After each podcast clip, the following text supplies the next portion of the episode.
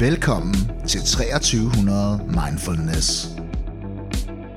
Dagens gæst er DJ, jurist og fritænker Michael Wolfhegel, also known as Skeleton Man. Han skal gøre os klogere på eksistentiel psykoterapi og den amerikanske terapeut og forfatter Øvin Jarlum. Dagens værter er Ronny Hansen og Christian Erlandsen.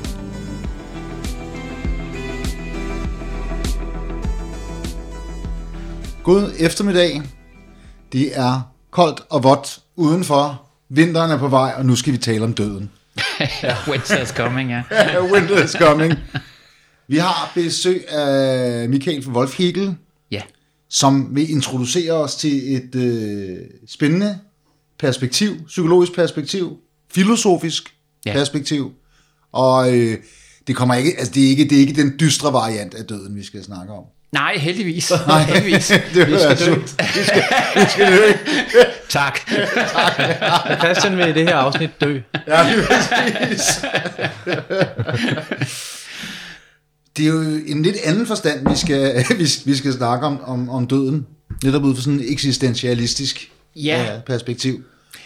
Ja, altså, øh, jeg blev selv øh, meget inspireret for nogle år tilbage af øh, en forfatter, som jeg vil komme mere ind på, Øven Jarlum, som ligesom introducerede mig til emnet. Altså, jeg har hørt om det før, jeg, også, jeg havde det i gymnasiet og så videre, men, men det skal ikke, som man kan se dengang, jeg, altså, jeg var så ung, at, øh, at forhold til de spørgsmål, altså man skal nok ja, enten være et meget moden menneske for at kunne gøre det så tidligt, eller også skal du bare have nogle år på banen for ligesom at forstå dybden i nogle af spørgsmålene og vigtigheden af dem. Altså det der gamle klassiker med, at uh, unge mennesker er udødelige, og det er derfor unge mænd kører som, som gale i, i uh, trafikken. Altså det her med at tro, at man er udødelig, det tror jeg også, jeg havde dengang. Altså der, det, var, det, var, det ligger så fjernt. Det er nemt at skubbe fra sig og sige, jamen der er der en milliard ting, der sker for inden det. Det behøver der overhovedet ikke bekymre mig om at, at overveje. Men det er jo så også bare en måde at bekymre sig og overveje om det ved at fortrænge det og skubbe det væk og sige, det behøver jeg i hvert fald ikke bekymre mig om. Efterhånden som jeg så blev ældre, blev jeg så introduceret til det øh, via Irvin Jarnum. Og det gjorde et indtryk på mig, fordi jeg synes, han havde en meget fin måde at stille det op på. Og så efter det igen blev jeg så introduceret til eksistentialisme i virksomhedssammenhæng. Og det var også sådan en, en øjenåbner et eller andet sted, fordi jeg synes, organisationsteori og hvordan organisationer fungerer osv., det er et enormt spændende emne. Det er også enormt vanskeligt. Øh, hvad en organisation overhovedet? Er det kun dem, der er med, eller er det også omverdenen osv.? Der er, altså man kan stille vanvittigt mange spørgsmål til, hvad en organisation er. Hvis man så lige kommer eksistentialisme ovenpå, så er det ligesom, okay, nu bliver det, uover, altså, nu bliver det fuldstændig uoverskueligt.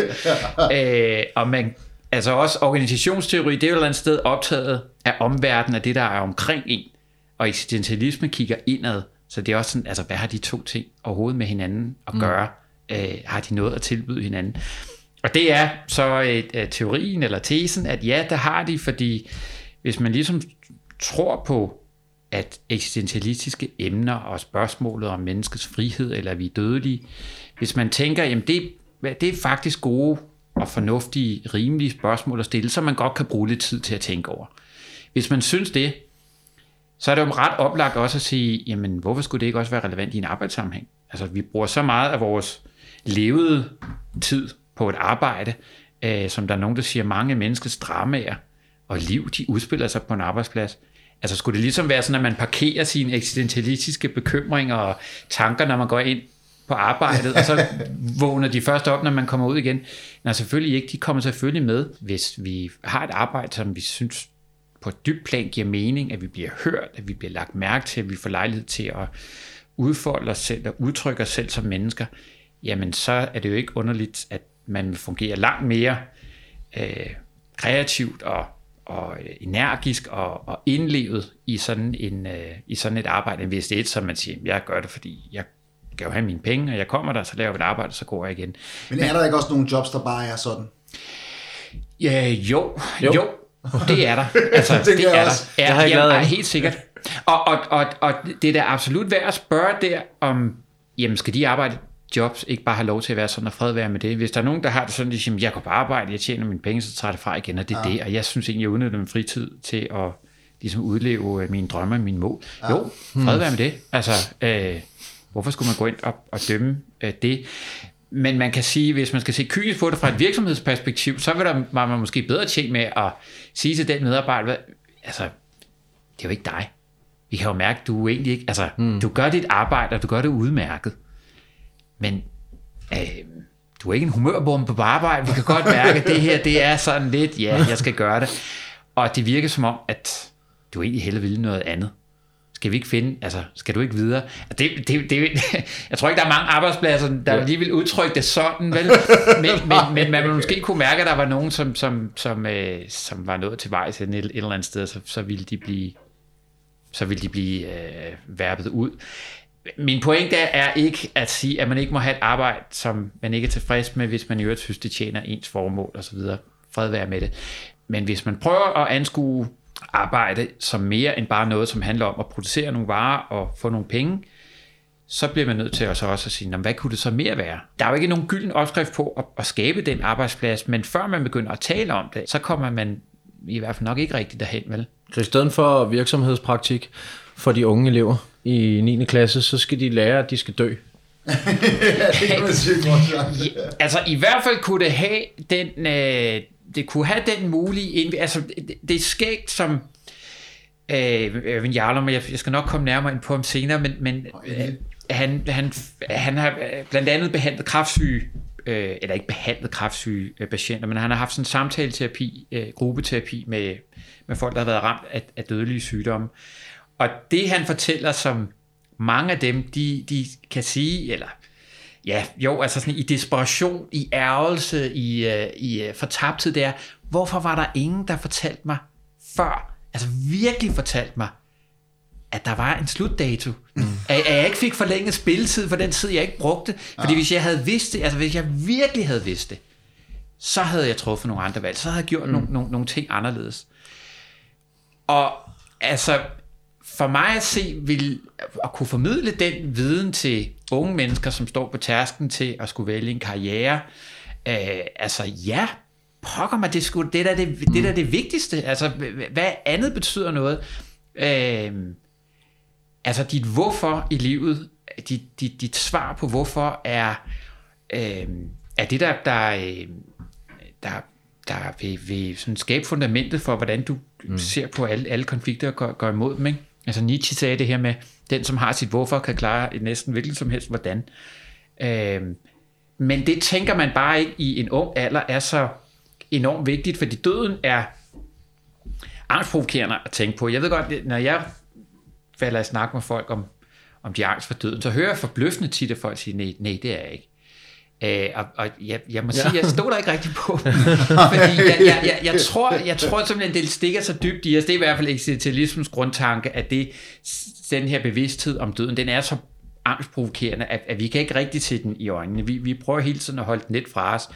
Og selvom alle de vil erkende, øh, ja, inderst inde ved de godt, at de er dødelige, de ved godt, at de skal dø, men inderst inde, allerst inderst inde, så siger de, jo, Altså, det gælder selvfølgelig for alle andre, men det gælder ikke helt for mig.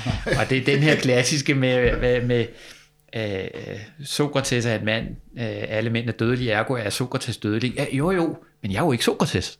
altså, det, vi, at vi, vi, vi har den her illusion om egen særlighed et eller andet sted, som vi holder os, os til. Øh, og når vi så, hvis den, hvis vi bliver presset tilstrækkeligt meget, vi godt kan se, ja, den, den er måske ja, det er måske bare en illusion, den holder måske ikke rigtigt. Så kan vi forfalde til den anden undskyldning, som er troen på en udefra kommende frelser. At i sidste ende, så vil der komme en, som redder os fra det her afgrundsdybe mørke, og, og, øh, og på en eller anden måde alligevel overskride eller transcendere døden. Altså, det synes det er ret sjovt, det, det her med, at der er to undskyldninger. Enten troen på egen særlighed, eller troen på en udefra kommende frelser. Jeg tror ikke, det er tilfældigt, at der er to undskyldninger. Fordi det betyder, at hvis man bliver presset meget på den ene undskyldning, så lige før man helt giver køb på den, så kan man sige, så er der jo den anden. Ja, ja. Den anden undskyldning. Og når man så bliver presset på den, og kan godt sige, ja, men udefra kommende fra, så kan jeg måske, altså hvad er det i virkeligheden? Så, så har jeg jo stadig min egen særlighed.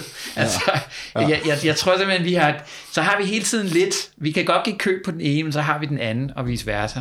Øhm, men det der er med, jeg skal måske også lige sige, at det, det her med at tale om døden, jeg bliver altid en lille smule, min forsvarsmekanisme ryger altid en lille smule op, hvis jeg hører nogle andre vil tale om døden. fordi øh, hvad kan du fortælle mig, som du ved, som jeg ikke ved? Ikke? Altså, der, der er sådan en, der, det kan godt lyde lidt, mm. lidt ja. øh, okay, could you climb down? Ja. uh, kan vi lige komme på, på øjnene? Jeg, ja. Du har vist ikke været der og kommet tilbage, så du kan være, fortælle om det. Og det skal man selvfølgelig huske. Det, der, når, når man, altså det her med at tale om døden, det har selv sagt intet at gøre med at prøve at gøre sig klog på, hvad der kommer efter, eller eller en sige, prøve at komme med nogle absolutter om, hvad man skal gøre i, i sit liv. Overhovedet ikke. Men når meget kloge mennesker gennem tiden har beskæftiget sig med det, tilbage fra altså, de gamle grækere, øh, essentialismen er jo ikke opfundet med kirkegård eller Sartre eller sådan noget efter 2. verdenskrig. Altså, det er jo sådan, det er jo elgamle spørgsmål, som altid har interesseret menneskerne. Hvorfor er vi her? Hvad, hvad er meningen? Hvad skal jeg gøre? Øh, de spørgsmål er, øh, er, jo, er jo er eviggyldige, og hvis man prøver at overveje, hvad nogle af de her meget lærte mennesker har gjort sig af nogle gange fantastiske, klare og fine tanker, så selvfølgelig kan man få noget ud af det, og det kan måske sætte nogle ting i, i relief.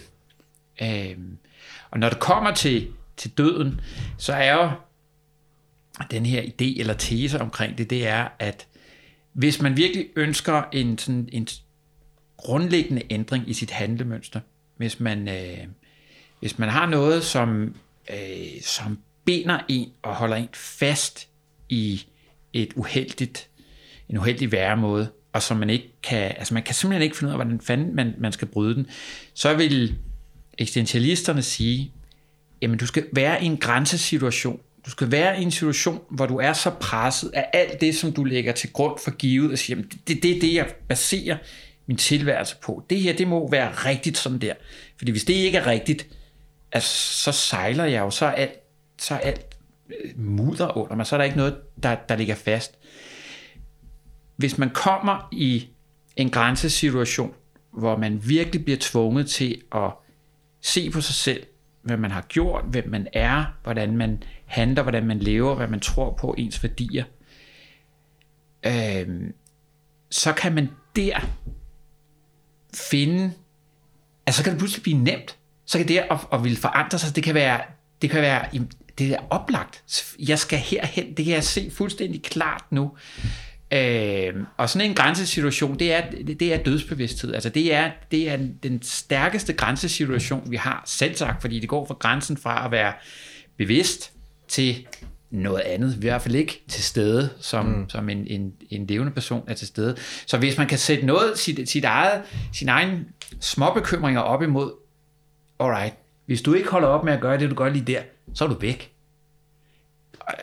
Altså, ja, men det er lidt for abstrakt til, ikke? men hvis du for eksempel bliver ramt af en alvorlig sygdom, så fortæller øh, man Jarnum om de her øh, øh, oplevelser, som, som nogle af de her personer har haft, hvor de da de bliver konfronteret med den her diagnose, så fuld, pludselig så vender de på en tallerken, de har måske før, altså, øh, danset rundt mellem det ene og det andet, de har været tvivl om tusind ting, men pludselig, da de får den her diagnose, så bliver de simpelthen i stand til at, at skille det vigtige fra det, fra, fra det ikke vigtige. Altså bare træffe nogle enormt klare valg. Ja, altså. og blandt andet også fordi, at de vil føle, at her til sidst, der vil jeg saftsusen have magt over mit liv. Jeg vil ikke have den sidste, de sidste par uger til at gå med. Jeg er fuldstændig prisgivet mm. omstændighederne. Det er det, som kan få folk til at vælge, eller fravælge medicin for eksempel. At de siger, nej, jeg vil ikke, jeg har kort tid tilbage, men jeg vil ikke, jeg vil ikke forkrøble mig selv ved at tage ja, noget kemoterapi, kemoterapi for eksempel. Jeg synes ikke, jeg synes ikke det, det er værd. Eller, nej, jeg vil tage det, fordi jeg vil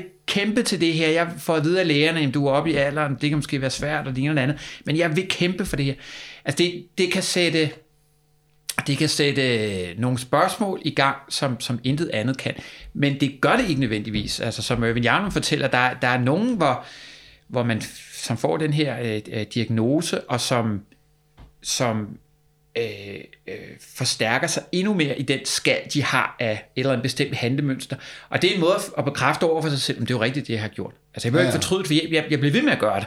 Altså, Øh, og det, det kan være en måde at, at undgå sådan den, eller prøve at undgå den, den helt store skamfølelse mm. ved at, at lægge et mønster om, øh, fordi jamen, så kunne man have gjort det før. Ikke? Så, så, så, så det, er ikke, det, det, det er ikke fordi, at, at det her dødsbevidsthed i sig selv, det er eureka, og så ser man alting klart, men det kan være et wake-up call i forhold til, at, øh, at øh, jamen, hvad vil du egentlig med, med, med, med dit liv? Og det er selvfølgelig øh, øh, lige så relevant for unge mennesker, som, som det er for gamle. Man kan sige, for unge mennesker der er endnu mere relevant, for de har endnu flere år at, ja, at udleve en, øh, en, en sund og reflekteret øh, mm. øh, accept af, at man har den tid, man har på, på jorden. Øh, få noget godt ud af den, ikke? Ja. Øh, Ja, det er en svær en at sluge. Det må man sige. Du har været der, Christian. Du har været, jeg Ja. ved ikke, om du har været tæt på at dø, men du har i hvert fald fået en diagnose, som er... Ej, men det, var, det var i hvert fald en dødelig diagnose, ikke? Ikke? Ja. Jo.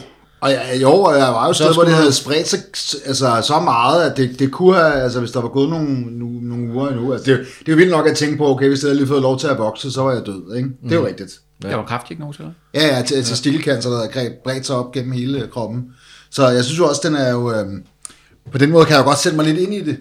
Øh, nu er det også, du nævnte det der med, med cancerpatienter, ikke? Øhm, Og så skulle der laves podcast. Simpelthen. men det er sjovt, men et eller andet sted, det er jo sjovt nok, du siger det ikke, fordi at, at det, det, det, betød faktisk noget for mig på det, altså på det tidspunkt der, at vi virkelig bare at holde fast i alt, hvad der var af ting, og få produceret ting, og få, jeg skulle sætte mig og skrive mit speciale færdigt, og jeg skulle, øhm, jeg skulle blive ved med at arbejde, jeg skulle blive ved med at spille i mit band, og jeg begyndte at skrive debatindlæg til aviserne og sådan noget, mm. og det, det, det var et eller andet, der kom derfra. Ja. Ja. Øhm, og det er jo øhm, og det, det, er meget, det er meget pudsigt, ikke? Fordi at, at, og det var, jeg var jo ret uheldig lige i den periode der. Men året før, der, der oplevede jeg jo, at min kæreste øh, døde i et, i et uheld. Nå. Og der var det fuldstændig, altså for min eget vedkommende, det, det tror jeg også er meget normalt med sorg, men der var jeg sådan fuldstændig paralyseret. Ja. Men der ved, ved cancersygdommen, der var det, der var det, der var det, der var det lige omvendt. Øhm, og der tænkte jeg jo også lidt på det der, øh, også, også da man mødte folk på hospitalet, hvordan, hvordan forholder de sig egentlig til det her øh, spørgsmål, og hvad betyder det i forhold til deres, til deres tilværelse, deres liv, ikke? Ja. Altså, Jo. øh, Jo, um, altså, man kan sige, død, og øh, når det er tæt på, er også, altså det kan jo netop også virke som en, ikke for at forflade det med, med smart ord, men altså som en grænsesituation ved, at det Ja, kan ja, ja. virkelig, øh, det gør jo ikke opmærksom på, Gud, alt det du elsker, vil på et eller andet tidspunkt forsvinde og dø. Øh, Ja, ja. Enten før dig eller efter dig. Øh, og det, det kan selvfølgelig gøre, sætte ens egen, altså det her, når, når, når, når folk, der er tæt på en, dør, er jo, det, er jo, det er jo en dobbelt sorg, man oplever, fordi man både oplever sorgen over den person, som man mister, men man bliver også virkelig konfronteret med ens egen dødelighed. Ja, ja. at øh, shit, det er virkelig det her. Det er ikke bare noget, der sker for andre. Det er ikke noget, der er bare er derude. Det, det kommer tæt på, og det går ondt, og det er, det er, det er svært, og det er øh, barst og så videre. Men der synes jeg, altså grunden til, at jeg synes, at eksistentialisme det er, er så, så fin, det er, at den, den omfavner, så at sige, også den oplevelse, den, altså den anerkender den som værende, siger, det er også en del af livet, altså ligesom en del af livet, det kan være at, at få, at opnå, at opleve, og blive beriget, så er en del af livet også at miste. Øh, og, og, øh, og det kan man, det kan man, der kan man vælge at, at være, altså tage det meget hårdt på sig og, og sige, hvad, hvad er meningen med det hele, og, og altså op, opgivende over for det, fordi det virker så uoverkommeligt og uforklarligt. Eller man kan arbejde hen imod og, øh, og, og få en eller anden opfattelse af, at huske de gode stunder. Alt det, der var godt, alt det, der var varmt ved det her menneske, alt det, man husker tilbage ved, hvorfor, hvorfor var jeg så forelsket i det her menneske? Jamen, fordi vedkommende, altså, og, og hylde mennesket ved at blive ved med at tale om den og huske dem, øh, så videre. Altså, det er jo også en måde at, øh, at elske og, øh, og, og ære andre mennesker, eller ære, det er sådan et stort ord, men altså, ja. og, øh, øh, og anerkende sorgen, men, men også huske glæden der igennem, fordi altså, sorgen er der kun, fordi der engang var glæde, ellers er der bare ligegyldighed, ikke? Jo, jo. Øh, så øh, det synes jeg, det synes jeg er, en, en, en, en fantastisk flot tankegang. Jeg ved ikke, om det nødvendigvis gør tingene nemmere overhovedet, øh, men jeg synes, der er, en, øh, altså, der er en kærlighed i det, som øh, øh, hvis den ikke er der, hvad, hvad er der så? Altså, øh, mm. så er der ting. Øh, Ja. Og altså, ja, øh, materialitet, men der er ikke, nogen, der er ikke noget spiritualitet eller følelser, eller, eller noget af det, som virkelig gør vores liv til, mm. til rigt, og noget, som, som giver store oplevelser. Ikke? Nej, altså... jeg sidder det, jeg kommer lidt til at tænke på det der, hvis du lige, sådan, du lige snakkede om før. Øhm, I forhold til ligesom at komme derhen, hvor ens, øh, jeg ved ikke om du kaldte det fuldkommen sandhed, eller ens... Øh, Ja, en grænsesituation, eller? Ja, det kalder grænse. Nej, men det var ikke så meget. Ja, men, jamen for at komme over den og ligesom finde ud af, hvad man vil. Og, mm. og man kan jo selvfølgelig argumentere for, det vi også snakker om, at der er flere måder at komme derhen på. Frem for selvfølgelig, at man behøver at sidde og tænke på døden. nu, tager jeg bare, øh, nu tager jeg bare mit eget eksempel. Fordi jeg kom lige til, til altså du, da du snakker om det der med de unge mennesker, de tror, de jo er usårlige. Og det tror jeg, det har, sådan, har jeg, sådan kan jeg stadig have det til tider. Altså, der, kom, der kommer nogle indikatorer rent fysisk med årene, ikke? og jeg kan godt mærke, at du ved nu, til gengæld så hver gang der sker noget, så går jeg næsten helt ned. Altså, nu har jeg sådan lidt ondt i ryggen, og du ved, nej, for, nå, så, er der, så, så er der kraft. Du ved.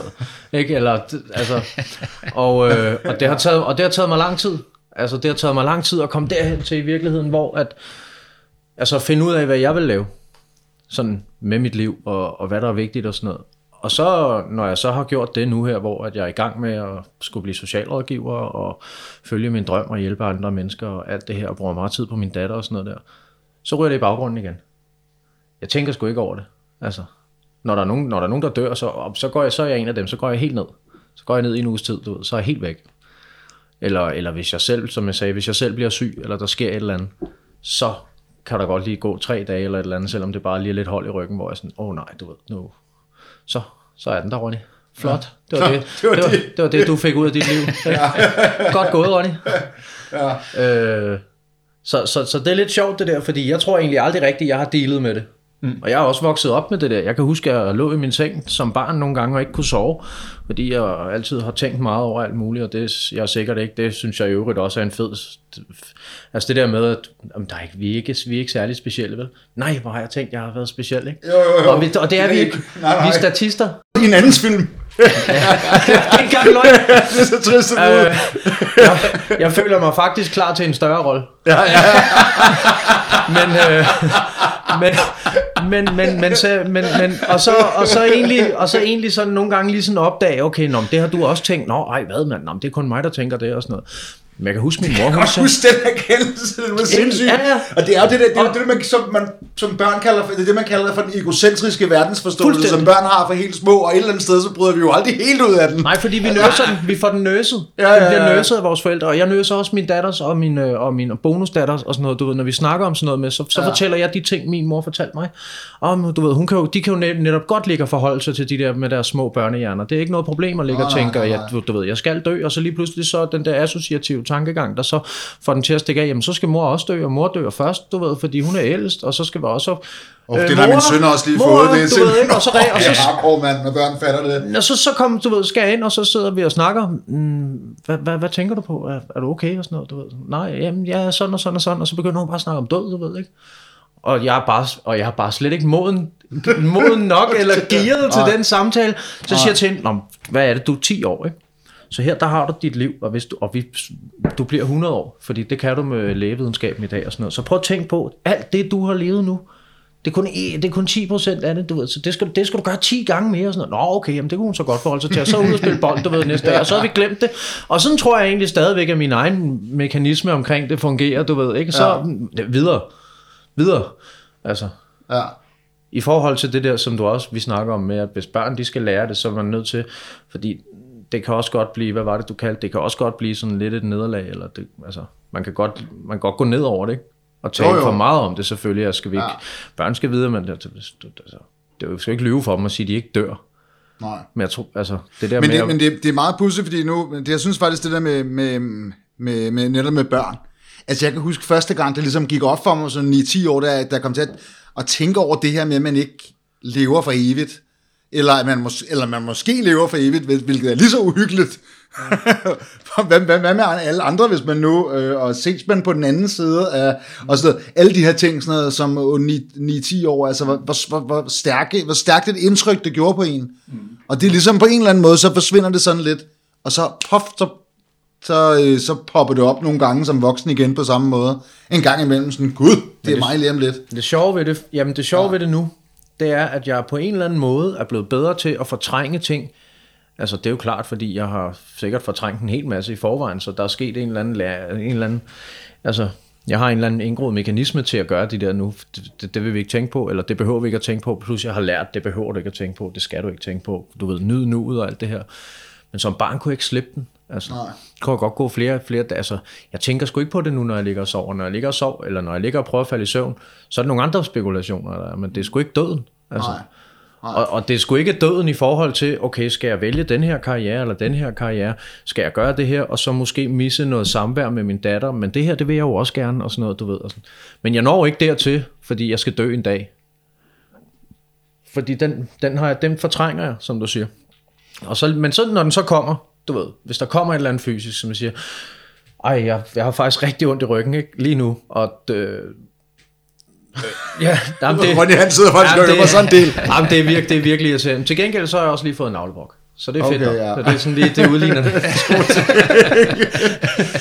Nej, men så er det, så er det, at jeg, hold kæft mand, det her, det, det, det overlever jeg ikke. Nu er den der. Nu, nu er jeg sikker på, du ved, nu skal jeg lave alt muligt, og det kommer til at tage så, øh, det, det er sådan ligesom det næste trin ned, eller nu, fra, den, fra nu af går det kun ned. Det kan godt være, at jeg bliver, så lad os sige, den diskus og navlebok, så skal jeg opereres og bla bla bla. Så kan jeg ikke løbe mere og sådan noget. Så bliver jeg gammel. Jeg kan godt se, at du allerede har gang i. den er helt gal. Den er helt gal. Jeg, jeg, jeg går. Jeg kan ikke snakke mere. Nej, men altså, man må sige, det er jo et af det, det, det, det voksne og modne menneskes... Øh, øh, Det er fordi, jeg ikke må ryge herinde mere, Christian. Ja, Det det kan godt være, det er det. altså, man er jo nødt til at, at, at, at, at erkende og komme overens med forfaldelse og svækkelsens kendskærninger. Ja. Øh, det, øh, det, det undslipper sig ikke. Jeg hørte om en som sammenlignet, altså det, det er ligesom en, man kan sammenligne det, det er ligesom en bil. Den bliver samlet på en fabrik, og den er ny, og den er flot, og den kommer ud, og den skal lige i gang med at køre. Den kører bedre, når den er kommet lidt i stand. Men efterhånden som årene går, så falder forhjulet bliver lidt skævt, og, øh, Ja, ja. og øh, kofangeren, den falder sgu af, og så videre, og vinduet, det er gået i stykker, og så videre, ikke? Og det er, det er ligesom, det, det er vores lod at se frem. Så en ting er den her død, som, som, som måler for enden, men, men, øh, men der er i hvert fald også selve, for, selve svækkelsen, og det vil de fleste sige, at det har de i hvert fald respekt for, at det er de bekymret for. Den er lidt nemmere, måske også at forholde sig til den forstand, at, at det er jo ikke døden, det er, jo- det er jo stadig mig selv, der skal jeg bare indse, at hvis jeg ikke passer på, så kan jeg måske ikke gå så godt, når jeg bliver gammel, eller mm. hvis jeg ikke holder hjernen i, i sving, så risikerer jeg at, at øge risikoen for at blive senil, eller whatever.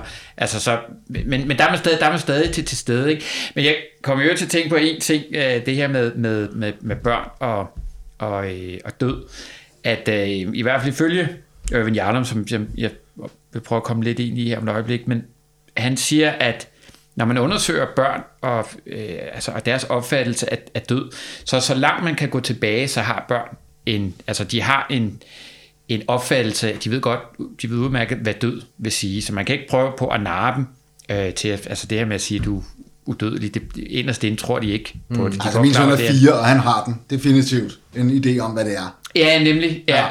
Ja. Øh, men øh, Jarlum, han, han, øh, han beskriver en ret interessant øvelse i, i sin bog, hvor han siger, at øh, man skal bede sin, øh, sin deltager, eller man kan gøre det med sig selv, tage et øh, blankt papir og tegne en streg på papiret. Den ene ende repræsenterer din fødsel, den anden ende repræsenterer din død. Og så skal du sætte et kryds der, hvor du befinder dig nu, og meditere over det i fem minutter. Og så man siger, den øvelse afsted kommer ofte kraftfulde virkninger. Det er sådan det er en fantastisk øvelse. Altså det er... Jeg har lavet den. Ja, har du prøvet Den den? har jeg prøvet, ja, flere Ja. gange. Ja, Flere gange. altså det er, det, det er, det, det er meget fint set øh, i forhold til at prøve at, at få en, sådan Ja, en, en, en erkendelse. Der er rigtig mange, altså der er jo rigtig mange, øh, der er rigtig mange øvelser i virkeligheden, der handler om, at vi ligesom skal erkende det her, og hvad vil vi egentlig bruge vores liv til og sådan noget. Jeg har også lavet flere øvelser med at skrive, øh, at skulle skrive, øh, hvad der skulle stå på min gravsten, og, og også den der med den streg der, og så sætte, okay, fra 1 til 100, og så, hvornår, hvor gammel bliver du, du ved, jeg satte den selvfølgelig på 100, ikke? Total i benægtelse, du ved, det, det, det, er sådan, jeg, det er sådan, jeg har det bedst, ikke? Den der med at erkende, du ved, altså egentlig tro, at man er en Ferrari, og så opdage, at man faktisk bare er en udkørt Skoda, Ja, ja, ja. du ved, i en alder af 34, og hvad har du egentlig, ja. det er en tredjedel. Hvad tænker, når du siger, at du er en udbrændt skole, hvad, hvad, hvad, hvad tænker du så på? Nå, men i forhold til alt det her fysiske, som Nå, vi snakkede ja, om ja, før, ja, ja. hvor at øh, op i mit hoved og i mit sind, og du ved, jeg har nogle ting sådan stadigvæk, og jeg spiller fodbold, og du ved, jeg føler mig sgu stadigvæk som en på, Ja. øh, 16, 17 år. Men det er jeg ikke mere. Altså, det er, det, og, det, og det er sådan lidt, når vi sidder og snakker om det nu, eller hvis jeg sådan virkelig sidder og ruminerer over det og sådan noget, så kan jeg godt forstå det. Men det er ikke, det er ikke sådan noget, jeg begriber mig om på, på, på, på en, et eller andet specielt niveau, eller sådan. Det er bare sådan, tiden den går bare. Når hvor gammel er du nu? Nå, jeg er 34. Ja, ja, det er fint nok. Ja. Ja, ja. Men Og så det- kan du altså ikke gøre det der mere. Nå nej, det kunne jeg ikke. Jeg kunne ikke stå på hænder mere. Af for helvede, der røg skulderen, du ved, eller et eller andet, ikke? Det er sådan, jeg opdager det. Ja, ja.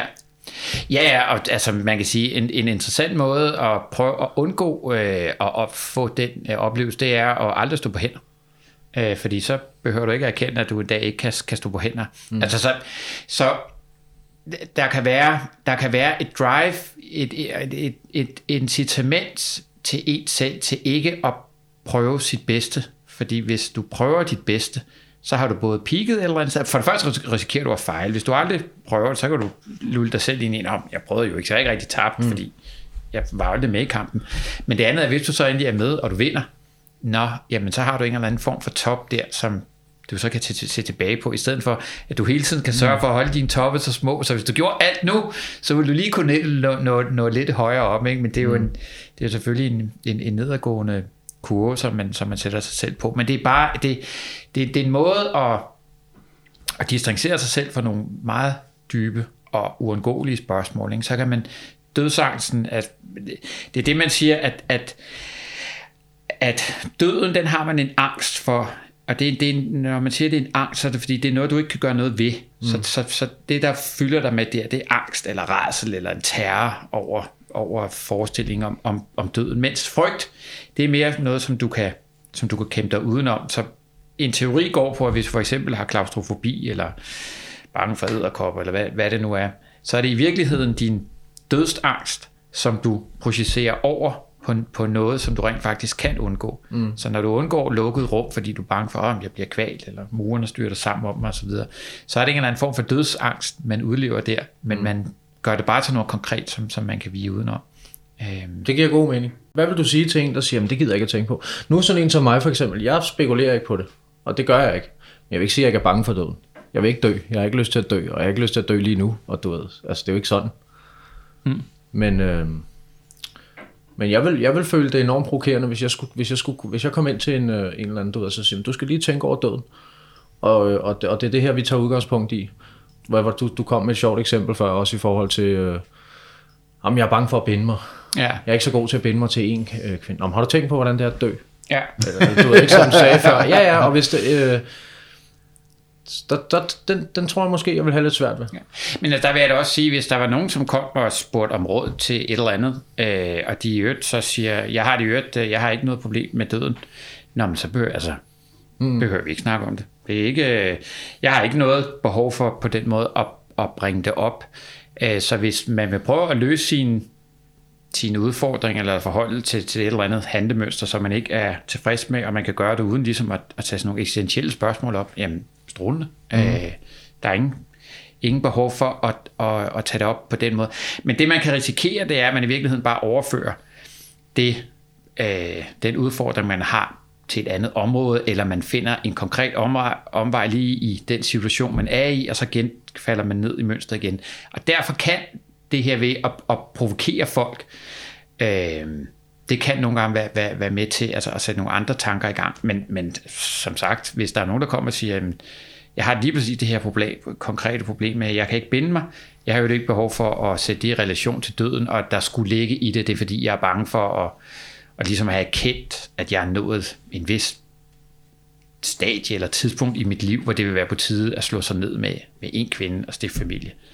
Nå, men så okay, så, så lad det være med det. Øhm, men det kunne måske betyde, at du så finder en løsning på det her konkrete problem og bliver i stand til at slå op med den her kvinde, øh, hvis, hvis, hvis, hvis det er det, der skal til, eller, eller øh, binde dig, men lad os så sige, at du binder dig, og så er det måske i mere, altså noget du gør af en desperation, eller, mm. eller et, øh, du har ikke andre valg, øh, føler du, end, end, end at gøre det sådan, i stedet for, at det er, er noget oprigtigt dybt Ja, ikke? ja, ja. Det er mere det. Men, men øh, jeg kan lige prøve at skitsere, fordi det, det Jarlum gør, han, han, øh, han, han taler om det, som han kalder livets ultimative anlægner. Og det han gør, det er, at han deler vores, vores ligesom øh, de eksistentielle temaer op i fire områder. Det ene, det er dødsangsten, øh, og de tre andre emner, det er friheden, ensomhed og meningsløshed. Øh, og i hans bog, der bruger han, øh, næsten halvdelen af bogen bliver brugt på døden, øh, og det er fordi den ligesom er fundamentet, eller det som sætter alle de andre spørgsmål i relief.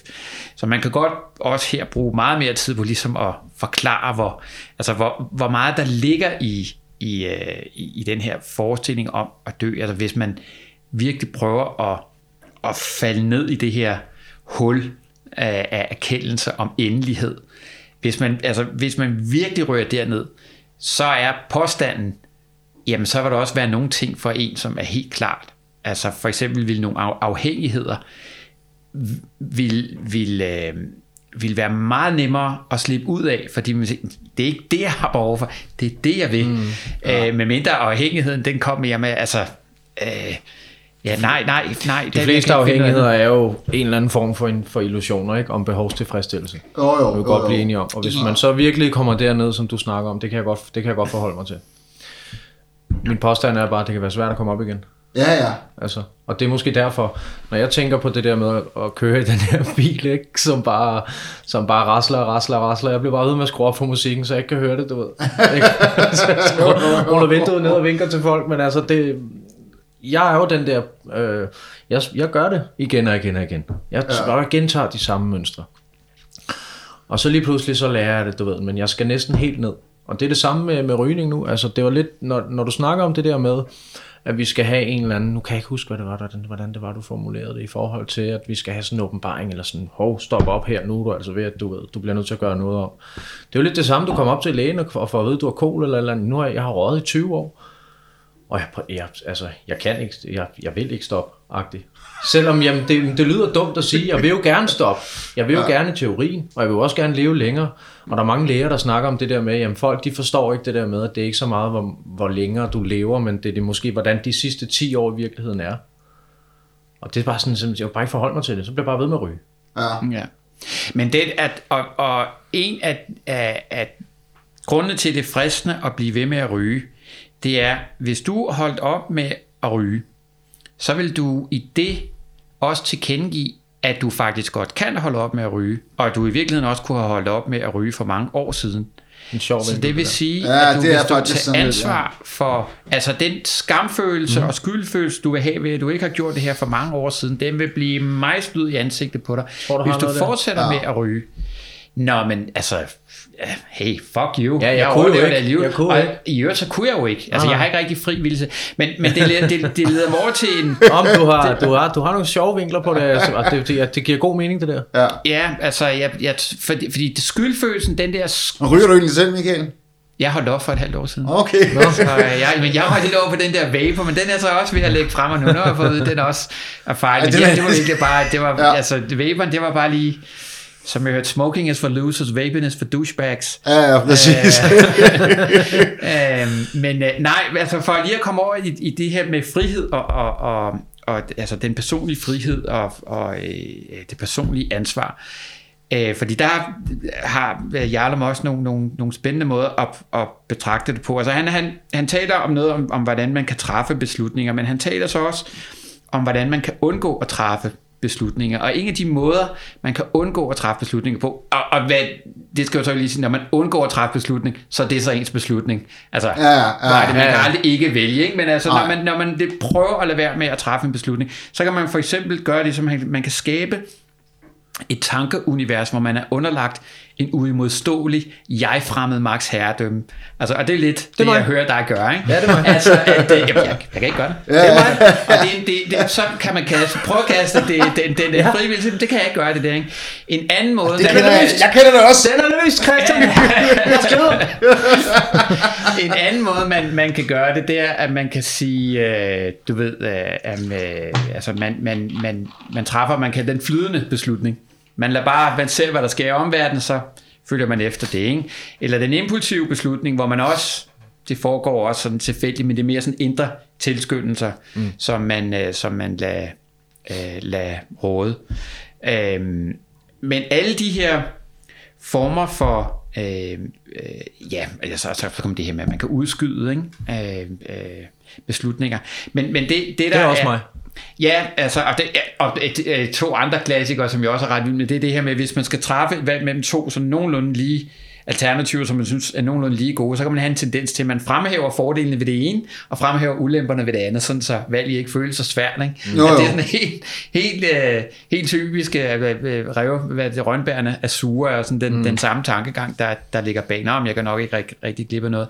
Men alle de her øh, øh, måder at prøve at undslippe øh, friheden på, det er jo en måde at, at vil, altså det, det, skal ikke være så dobbeltsydigt, fordi på den ene side, så er det en måde at prøve at øge selvrespekten på, at man ligesom kan forsvare sit valg over for sig selv. Man kan jo ikke gøre andet. Altså, jeg, jeg var nødt til at gøre det her. Mm. Der var nogle andre, der, der bestemte, jeg kunne ikke selv gøre det her. Men hvis man virkelig tænker over, hvad der ligger i, at vi er frie mennesker, eller vi har illusionen om frihed, vi i hvert fald kan forestille os, at vi kunne være fri, fordi det her det har intet at gøre med hele debatten om fri vilje eller ej, det er fuldstændig ligegyldigt. Men det, at vi kan forestille os, at vi faktisk er herre over vores egen skæbne, at vi selv definerer os som mennesker, at vi både er skabt og skabende, at universet bliver det, vi gør det til, er jo sindssygt angstprovokerende. Mm. Det vil sige, der er ikke noget, der er ikke noget etisk system, som vi kan pege på, som vi siger, om det her det er i hvert fald ligesom mit fundament. Nej, det kan lige være, lige, hvad pokker du har lyst til. At så forsvinder jorden under fødderne på os, fordi pludselig så er vi bare, altså vi jagter frihed, siger vi, og vi ser frihed som et ubetinget gode, mm. og alle uh, The Patriot og alle de der store film, det handler om, og uh, Braveheart og alt, altså alt Mel Gibson ja, ja. andre ord. Det handler om frihed, ikke? Vi skal ud og have en stor frihed, og det er det, der skal være, men når vi får friheden, øh, nej, nej, nej, nej, nej, nej, nej, nej, Ja. tag den væk fra os igen, fordi den er sindssygt angstprovokerende, at man, at man, øh, at man virkelig bliver, jamen, hvad har du lyst til? Jamen, det ved jeg ikke. Det er lidt sjovt, du siger det der. Ja. Jeg kobler det lidt op på ytringsfriheden, som er så meget op i, i, i Ja. altså altid op i Ja. medierne stort set, ikke? Og ytringsfriheden gør jo faktisk, at folk ikke tør at sige noget i virkeligheden på et eller andet punkt, fordi man, sådan som vi har nu med sociale medier, og det bliver bredt ud til hele verden, og alle skal sige noget, alle har en holdning, og alle kommenterer på din holdning. Ja. Det gør, at der er rigtig mange, der begynder at være sådan øh, vage i deres holdninger, og faktisk ikke tør at sige noget. Nu snakker jeg om officielle. Altså, Men jeg forstår, selvfølgelig er der en masse trolls, der sidder der så undertøj Ja. ja. hjemme, i, hjemme på værelserne og tør at skrive en hel masse bag øh, en eller anden fake profil. Men de officielle Ja. medier og sådan noget, de, de ytrer sig jo egentlig sådan lidt, uha, det skal være så, vi må ikke, vi må ikke støde nogen i den her krænkelseskultur, så ved, fordi, og, og hvor, hvor er det så hen? Så, altså, det er jo lidt det samme. Ja, som jeg hører dig, så øh, altså virker den jo i den forstand, at ligesom vi gerne vil have ytringsfriheden, så er det, altså der er nogle værdier, som vi bare sætter højt, og som vi tænker, det er vigtigt, at det er rigtigt, og ytringsfrihed, det er vigtigt, at det er rigtigt, det er centralt for os, og det er en dansk værdi, og vi vil kæmpe for den, og så, men hvad har du egentlig at sige?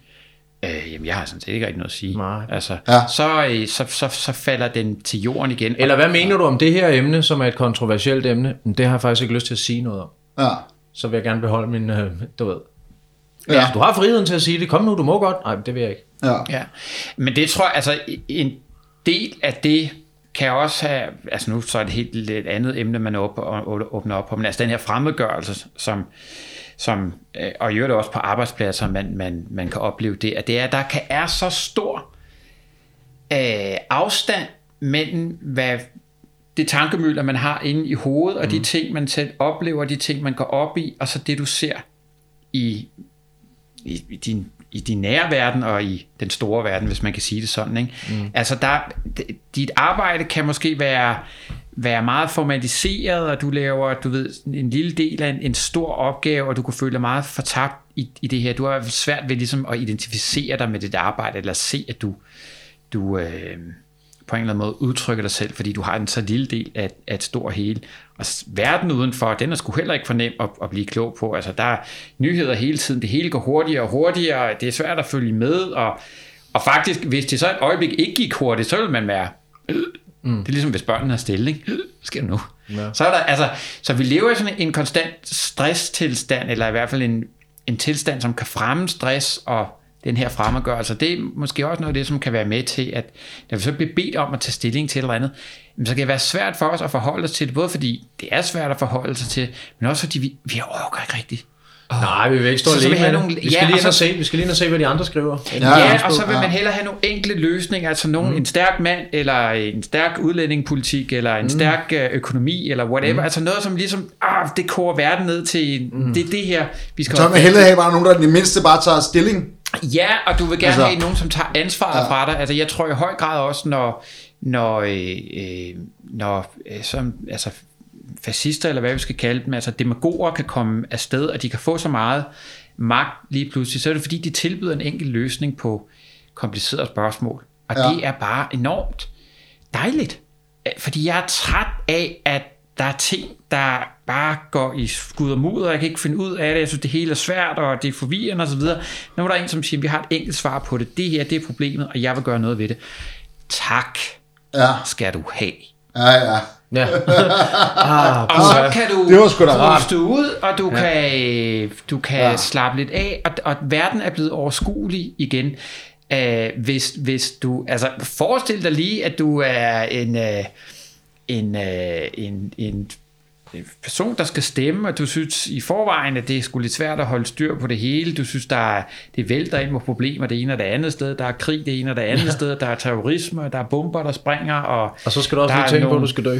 Ja, ja så kan du så tænke på det, jo, så, for resten. så kommer der, der, står, øh, der, der, der er udlændinge og flygtninge, som vandrer op gennem øh, øh, Jylland og, og Sjælland og så videre. Altså det hele er bare uh, uoverskueligt. Og så får du så at vide, en ting er, at du skal dø, et andet er, har du jo også tænkt over dit frie valg, og, og de altså, du, kan, du får en flyvende ja. finger lige tilbage i ansigtet, og ved du nu kan du godt tage din frelsthed og din intellektualitarisme, eller hvad det hedder, din, ja. din intellektuelle øh, øh, hovski-snovski, og, og din... Øh, din store høje hest og stikke den op, hvor solen ikke skinner. Ja. Jeg er træt af at høre på det der.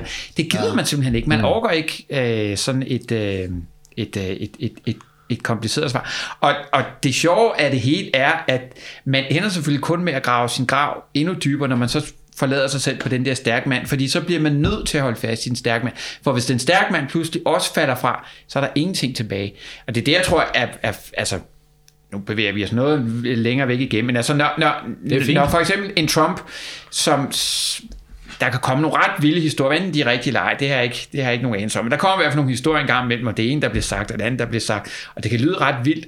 Og mit indtryk er, at dem, som, som hvis man først har, har, har bekendt sig til øh, at, at, at stole på ham, så alle de der historier, tror jeg ikke for folk det mindste til at tvivle på, at de har valgt, valgt rigtigt. Øh, nærmere øh, tværtimod, så, ja, så er der i hvert fald en mand, der tænker anderledes og gør tingene anderledes. Men det er også bare jamen man har kastet sin lod på den her stærke mand, som skal løse nogle, nogle, nogle problemer. Og det bliver kun bekræftet af, at han bliver ved med at skille sig ud, som jamen, han er i hvert fald anderledes end, end alle andre. Uanset om noget af det, man hører, det burde være i hvert fald bare en lille smule problematisk, så er det bare med til at, nej, altså det er mm. det, jeg stoler på. Det, det er den enkelte løsning.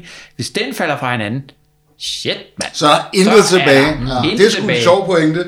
Ja. Øhm, vi vil gerne puttes i kasser. Vi vil gerne stå i vores små kasser. Noget af det, som øh, jeg tænker på, det her med friheden, det er jo egentlig også, øh, at det her med det forfærdelige med det her valg, det er jo noget af det, man siger om, at den her stakkels øh, generation og unge mennesker, der er lige nu, netop har hele verden for deres fødder, og de er repræsenteret for hele verden på deres, øh, på deres på deres Instagram og på deres Facebook og alt muligt steder, men jamen, det betyder jo noget, og der er, altså, det, er jo, det er jo alt muligt. Det er jo øh, kulturpluralisme, du kan være kulturel på tusind måder, du kan have tusind forskellige meninger. Altså et hver fodfæste er fuldstændig væk, det vil sige, din en ultimativ frihed, og så også oven i købet det her med, jamen, ved du hvad, hvis du virkelig bare Øh, altså, du kan, du kan vælge hvilken som helst uddannelse, du overhovedet vil, og du kan blive hvad som helst. Mm. Og du er jo også pisse god til alting, fordi det får man at vide, ikke? Der er 16 køn, eller 15 køn. Eller ja, der er også mange, mange, mange køn. At netop det der giver nogle vanvittige kriser. Ja. ja. Jamen, øh, det, altså, det tror jeg er helt utvivlsomt. Øh, det man, øh, en, en måde, man, man ligesom også kan, kan betragte på, det er, hvis du går tilbage i tiden og ser, hvad det er for nogle trosystemer, som, øh, som vi har hvilet på, så indtil for øh, ja, et eller andet sted, den, den øh, øh, altså opløsningstiden og, og noget før, men der, der har det været sådan det, det religiøse, vi har bekendt os til. Der har vi haft det som værende øh, øh fundamentet for, øh, hvis der var noget andet, som skulle forklares, om det var Guds vilje, eller det var alles vilje, øh, eller det er der ikke noget svar på, men, men, men, men, øh, men det, vi har altså en region, vi, øh, vi ligesom bekender os til, som, som står bag alting. Det blev så senere hen overtaget af den videnskabelige, rationelle metode, hvor vi der prøver at finde men det er jo sådan en form, ny form for religion, kan man sige, fordi den, den, den hævder, at der hele tiden er en kausalitets ja, sammenhæng. Man kan hele tiden forklare noget, der er noget sker, så kan man hele tiden gå tilbage til noget andet. Nå, men hvordan kan man forklare øh, et trafikuheld? Øh, hvad, hvor, så forflader den af livet. Du kan godt fortælle mig, at det har noget at gøre med, at der er en bil, der kommer kørende med så meget øh, øh, momentum og så mange kilo osv., men det altså forholder sig på ingen måde til, til, til, til, til mit spørgsmål. Ah, nej, det er øh, rigtigt. Om, om hvorfor.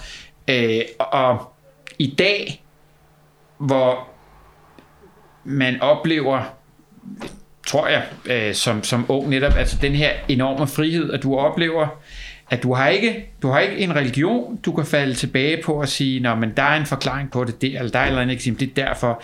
Der er ikke en rationel videnskabelig forklaring, som du kan bruge til at øh, øh, begrunde, hvor mange likes du skal have på din Instagram, eller, eller hvordan dine øh, profilbilleder på Facebook skal se ud, så ender du med et øh, sådan et, et stort hul, fordi du ved ikke, hvad du skal spørge om. Altså øh, ham her, Viktor Frankl, der var øh, holocaust-overlever, han sagde det her med, at øh, menneskets instinkter fortæller ikke længere mennesket, hvad det skal gøre. Øh, traditionen er faldet bort, så traditionen fortæller os heller ikke længere, hvad vi bør gøre.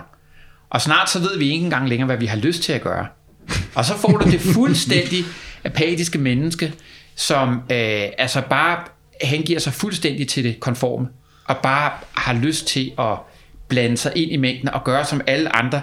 Fordi så igen, det er en måde at undslippe ansvar fra at stå frit. Fordi hvis du virkelig skulle øh, holde din Instagram-profil og din Facebook-profil, og hvad der ellers er, op imod vigtigheden i forhold til den tid, du har på jorden, så tror jeg ret hurtigt, folk bliver at det, mine virkelige venner er ikke dem, jeg har på Facebook og Instagram. Mine virkelige venner er dem, som jeg har et godt, tæt forhold til, som jeg øh, kan mødes med, og som er der for mig, når, når det er svært for mig. Så tror jeg, det vil være nemt at, at, at finde ud af, hvad der er vigtigt. Men den prioritetssats, holder man fra livet ved bare at sige, så følger jeg bare med. Så bliver jeg bare en del af hele det her cirkus, og jeg lad det være vigtigt, fordi hvis jeg har illusionen om, at jamen, livet det kan gøres op i livets øh, velgennemførthed og lykke, det kan gøres op i, hvor mange likes jeg har på et billede, så skal jeg bare have så mange likes som muligt. Altså, ja. det er jo enkelt. Så, så ved jeg, hvad jeg skal gøre. Og så kan jeg prøve at fortælle mig selv, så må lykken og tilfredsstillelsen, så det må komme det her igennem. Mm. For det er jo for fanden det, jeg oplever, at alle andre gør. Det er i hvert fald det, jeg tror at alle andre, de jagter, og det er det, de oplever som vigtigt. Så holder man fast i det. Medicinen virker ikke. Det er jo fordi, jeg ikke får nok af den. Mm. Jeg skal bare have flere likes. Jeg skal have, jeg skal have mere exposure. Jeg skal have mere af de ting, som, som jeg ligesom tror er det vigtige. Og så ender man med altså, at, at blive den her, øh, hvor, hvor man vælger øh, konformt. Altså, jeg bringer mig lidt over til at tale om mening, øh, fordi man kan sige mening i livet. Øh, Øvind Jarlum i hvert fald, han deler det op, ligesom han siger, der er to meningstyper. Der er det, man kan kalde kosmisk mening, og der er det, man kan kalde værtslig mening. Og med kosmisk mening, så menes det, at man har en idé om, at der findes en plan eller en hensigt ud over den enkelte. Der er, der er noget, der er større. Det vil som regel så betyde, at man tror på en eller anden magisk verdensorden, men det behøver ikke være magisk. Det kan faktisk også være, at man ligesom overfører det magiske til en sag her på jorden, som man kæmper for, eller ligefrem en person, som man sådan tildeler lidt gudlignende egenskaber. Okay. Ja. Øh, men, men det er et eller andet sted, altså det, den her tro på, at der, der er noget, der er større. Ikke? Så det er en ene type mening, kosmisk mening. Den anden type mening, det er det, som han kalder for værtslig mening. Øh, og værtslig mening er, øh, som det så siger, det er så den måde, du finder øh, mening her på, på, øh, på jorden. Nu skal jeg se, om jeg kan huske øh, de fem, som han, han, han deler den op i. Men der er en, som hedder... Øh, øh, ja, vi kan tage skabende virksomhed. Altså selv det, en kreativ tilværelse er, øh, er meningsfuld. Øh, der er hedonisme, altså hengivelse til lyst og nydelse, er en, øh, en kilde til mening. Øh, altruisme er en rig kilde til mening, øh, som, som er indlysende og som ikke behøver nogen nærmere forklaring. Så er der... Øh, det, Altså, bortset fra... Bortset fra, hvad er... Hvad er... altruisme. altruisme Altså, jeg ved godt, hvad det er, men jeg tænkte, det var sådan, at tro, det tro kunne være på sådan... at gøre godt for andre. Ja. Altså, øh, Velgørenhed også, ikke? velgørenhed. Altså, i virkeligheden. Ja, uselviske ja. Noget med at gøre noget godt for andre, ja. Ja, øh, gå ud og samle penge ind til kræftens bekæmpelse, Ja. ja. eller Røde Kors, eller hvad de alle sammen hedder. Ja. Sådan en, en ubetinget øh, øh, uselvisk øh, han. I hvert fald på overfladen, så kan man diskutere, om man får god samvittighed, og man gør noget for sig selv den, den vej. Ja. Men fair nok, øh, hvis, hvis det skaber en bedre verden, og man får god samvittighed, så er det jo godt nok. Øh, så kan man tale om den, den øh, selvrealiserende form for mening, øh, hvor man... Øh, Ja, hvor man, hvor man føler, at man, man ligesom Og opnår noget. virkelig opnår Ja. op og udtrykke sig selv og udleve sit, sit uh, potentiale. Der, er- der er lige en enkelt en, som, som undslever mig lige her, tror jeg. Men, men, men det er i hvert fald, det er, det er nogle meningstyper, som man kan sige, øh, jamen de, de, de kan klart give et formål og en retning i dit liv, og, og føle, at du, øh, at du opnår noget. Jo, og virke for en større sag er også sådan en, en værtslig handling. Øh, men det at øh, finde den type, altså at, at kunne stille det op som noget, man gerne vil jagte, det er jo ikke ens betydende med, at man rent faktisk har mod til at kaste sig ud i det. Og når du, så, når du ikke har mod til at prøve at udleve de her ønsker, øh, eller den her øh, jagt i, i livet, så kan du for eksempel forfalde til altså det konforme, hvor du siger, jamen jeg, jeg skal bare passe ind, jeg gør som andre, øh, og, og falder ind der. Eller man kan, man kan øh, forfalde til sådan en eller anden totalitært styre, hvor man siger, jeg gør bare som andre ønsker, og så er jeg, så er jeg tilfreds. Øhm, man, kan, øh, man kan forfalde til sådan en hengivenhed og op, opgivelse, vegetation, øh, hvad enten det er, det kunne være stoffer, men det kan også være øh, tv-serie, binging, mm. eller sport, eller mad, eller whatever, altså, men hvor man bare, pff, man, man, Alle mine hobbyer, du sagde det. Nå, men det var rigtig godt, det er rigtig godt formuleret. Altså, Ja. det er sådan, mange af de ting der, der, der er stor røg, da du snakker om det der med, at vi ligesom overgiver os til det konforme, fordi vi ikke, øh, altså frygten for at blive fremmedgjort og stå alene med noget, som et eller andet, du ved. Det var alt det der, som, det giver god mening, og du, og du formulerer det rigtig godt, synes jeg. Altså, jeg tænkte, jeg, jeg tænkte det op i hovedet, det du sagde, uden at jeg, jeg vil ikke kunne sætte de ord på. Men det er lige præcis det, der sker. Han- Det, Nå, jeg føler mig helt åbne. Jeg, jeg, jeg, jeg, bliver travlet. Jamen, jeg kan anbefale dig at tage, tage fat i den bog, så, eller, eller mine uh, referater af den. Vi skal lige Øh, høre, hvad det er for en bog. Ja, det er, det er en bog af Øvind Jarlum, som hedder Eksistentiel Psykoterapi, den er fra 1980. Øh, og jeg tror, den har undertitlen De Ultimative Anlægner, eller Ultimate Concerns. Mm. Og det er også en fed titel, The Ultimate Concerns. Er bedre på engelsk, end den er på dansk. Men alt der er det- nogle ting, der lyder federe på engelsk. The Ultimate Concerns. Det Ultimate ligger bare Concerns, godt i munden. Men jeg kan sige, den er, den, den er oversat til, til, til dansk, og det er en formidabel øh, dansk oversættelse. Og, altså, bogen er en fornøjelse at læse. Det er en fornøjelse at læse, fordi, som han siger, han har aldrig forstået, hvorfor at eksistentialistiske forfattere, eller nogle eksistentialistiske forfattere, de er så svære at læse, og de bliver så højdragende. For som man siger, selve emnerne er jo ikke svære at forstå. Åh, altså, at øh, tanken om, at man har personlig frihed øh, øh, eller øh, ensomhed, det er, jo Ja. ikke, det er jo ikke sådan, at man, det må lige uddybe, hvad du mener med det. Det kan vi jo alle sammen intuitivt sætte os ind i. Ja, ja. Så hvorfor skal, det, hvorfor skal det være sådan en lukket verden, som skal mm. være, være for de indvidede? Så hans bog er skrevet i et ligefremt, spændende og meget jævnt sprog, og så kan han jo altså krydre det med mange, mange eksempler fra sin er det efterhånden 60-årige, øh, han er vist lige blevet 90, øh, 60-årig praksis som, øh, som privatpraktiserende øh, terapeut, plus alle de her gruppeterapis øh, samtaler, han, han har haft, plus han så bare ekstremt belæst, så han kan krydre det med alle mulige altså filosofer og deres syn på det, så kan han krydre det med, med sin egen eksempel. Jamen, det er jo meget sjovt, du siger det her, fordi jeg synes også, der er, der er enormt meget ved kirkegård. Jeg læste en kirkegård Ja, ja, ja. på et tidspunkt også, øh, som er enormt anvendeligt. Men du kan, op- du, jeg har, altså, du kan ikke sætte dig ned og læse enten eller, hvis du ikke ved, hvor du skal kigge. Det er, altså, det er, det er simpelthen så utilgængeligt. Ja, ja. Og det er i virkeligheden nogle sådan ret almen menneskelige spørgsmål, han stiller. Og, og man ved jo også bare, at nogle af tingene gør han altså mærkbart mere besværligt, end det burde være. Ja, altså jeg tror hvis også noget af hemmeligheden var, noget af det ønskede han vist faktisk også netop at skrive kringlet, og jeg tror at hans besked ja, ja. med det var, at jamen det her, det er svært, og det er kringlet, og hvis man får en eller anden øh, idé om, at, øh, at, at det er for lige til, så har, så har man misforstået det, for det er ikke ah, lige til. Men det kan man jo godt skrive, altså jeg, jeg ja, kan ja, jo godt skrive lige ja. frem, uden at det mm. behøver at gøres, ja. at gøres indvidet. Ikke? Men jeg skal blive lige nødt til at nævne et par eksempler, som, øh, som Øvind Jarnum har. Altså blandt andet så har han et, jeg ved ikke om han lige frem indleder sit, sit afsnit om, om frihed, men, men han siger, en ung kvinde, som sad fast i et meget selvdestruktivt forhold, kunne ikke finde ud af at bryde op. Øh, hun sagde til mig, jeg, jeg, jeg, jeg ved ikke, hvad jeg skal gøre. Jeg kan ikke finde ud af at bryde op med ham, men jeg ville ønske, at jeg fandt ham gå i seng med en anden kvinde, så, så ville jeg være i stand til at bryde med ham. og det er bare, det er bare at du ved, yes, jamen altså, så kan du nærmest godt lukke det, det afsnit ja, ja. om frihed, fordi det er bare hovedet på sømmet, ikke? Er det en genial måde at lægge det? Altså, ja. Det er... Øh, øh, altså, så, så, så, så, så når den ikke meget videre, vel? Altså, så har han også et andet citat fra en... Øh, det kan man også koge lidt ned til, at man skal tage ansvar for at få frihed. Hvad for noget? Ja, man ja, skal tage man, ansvar for at få frihed. For at få frihed, ja. ja. Det kan man jo godt koge det lidt ned til. Ja. Jamen, fuldstændig. Hvis det ikke skal blive for højtflyvende. Ja. Og det der med at frygten er den største fjende i virkeligheden. For alt det der med at tage ansvar for de her ting. Ja, ja, ja, ja absolut. Han, han øh, citerer en anden forfatter, Alan Wheelis, øh, for at sige, øh, nu skal jeg se, om jeg kan huske hele, hele citatet, ellers var det mere eller mindre frit, men han siger noget retning af, øh, nogle mennesker kan drage frem i blinde i den overbevisning, at de har fulgt hovedvejen, og at det kun har korsveje, der har krydset dem.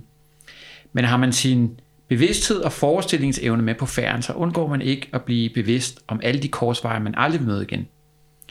Nogle mennesker bliver siddende ved korsvejene i håbet, at de to veje vil smelte sammen til en på magisk vis, så de kan betræde dem begge.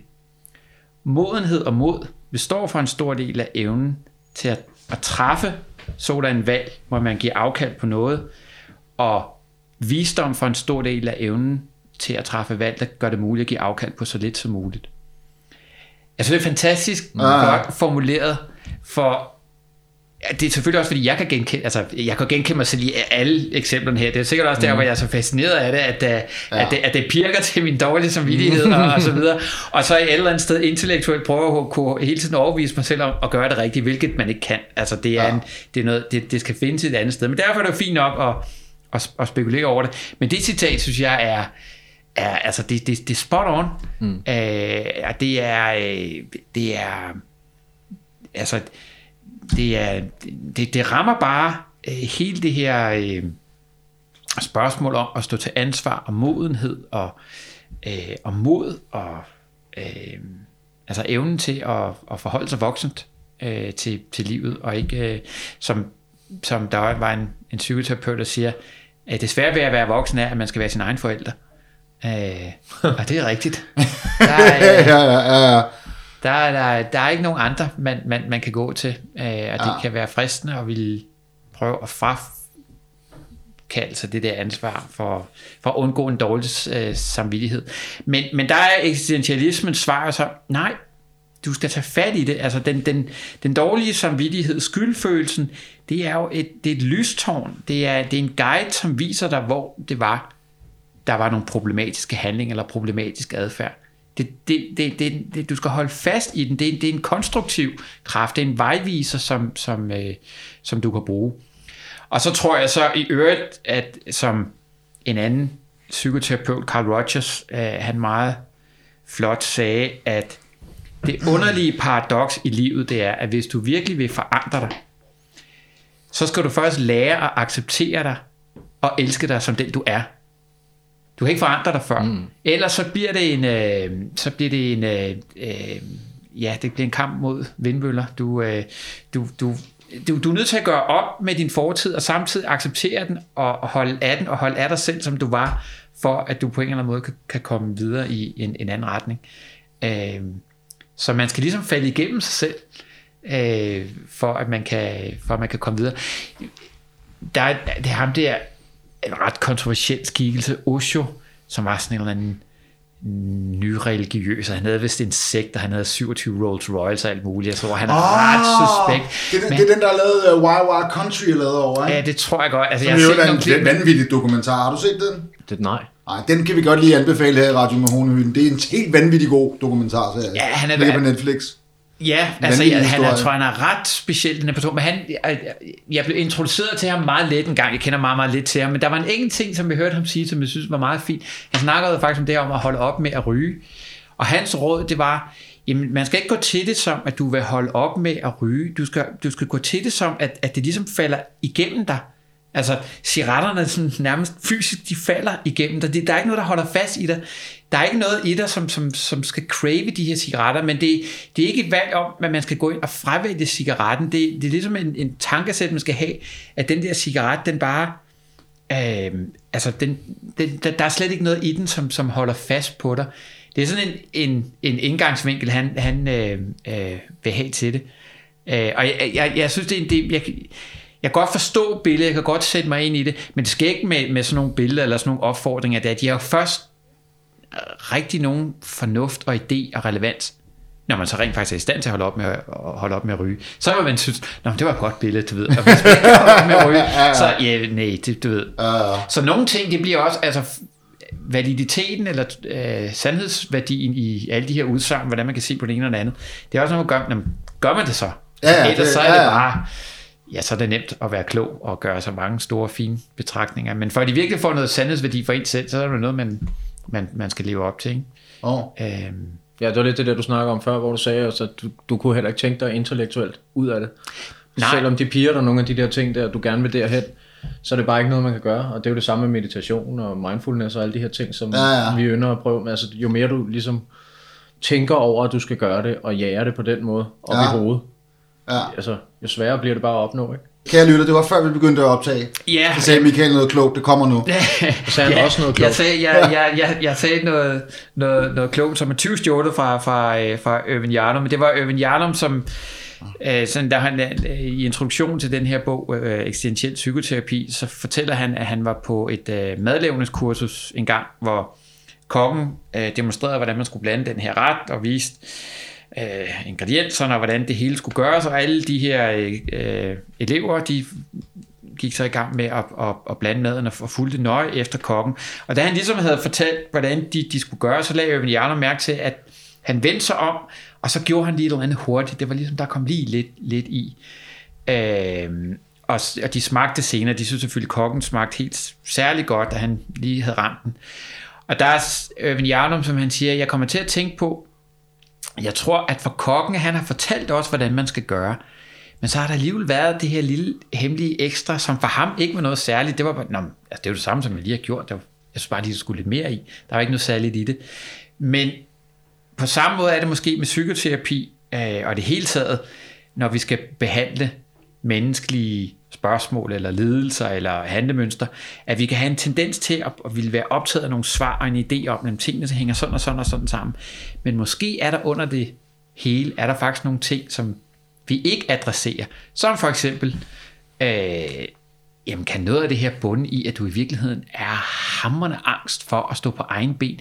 Du er vanvittigt bange for at så til, altså virkelig erkende, at du står til ansvar for dine handlinger. Måske kan sådan en knytnæve eller en lussing, eller hvad, altså hvor man virkelig får presset i ansigtet, måske kan det være med til at være sådan en grænsesituation, hvor man, du ved, lige pludselig finder ud af, øh, jamen, det- jeg kan ikke bare skyde skyld på, på mine forældre og min mor, eller mm. den første dårlige klasselærer, jeg Min havde, opvækst, eller ja. min opvækst, eller, ja, eller Gud, det er mig. fodboldtræneren. Gud, er det mig, det her, ikke? Ja. Og det kan, det kan måske rykke noget.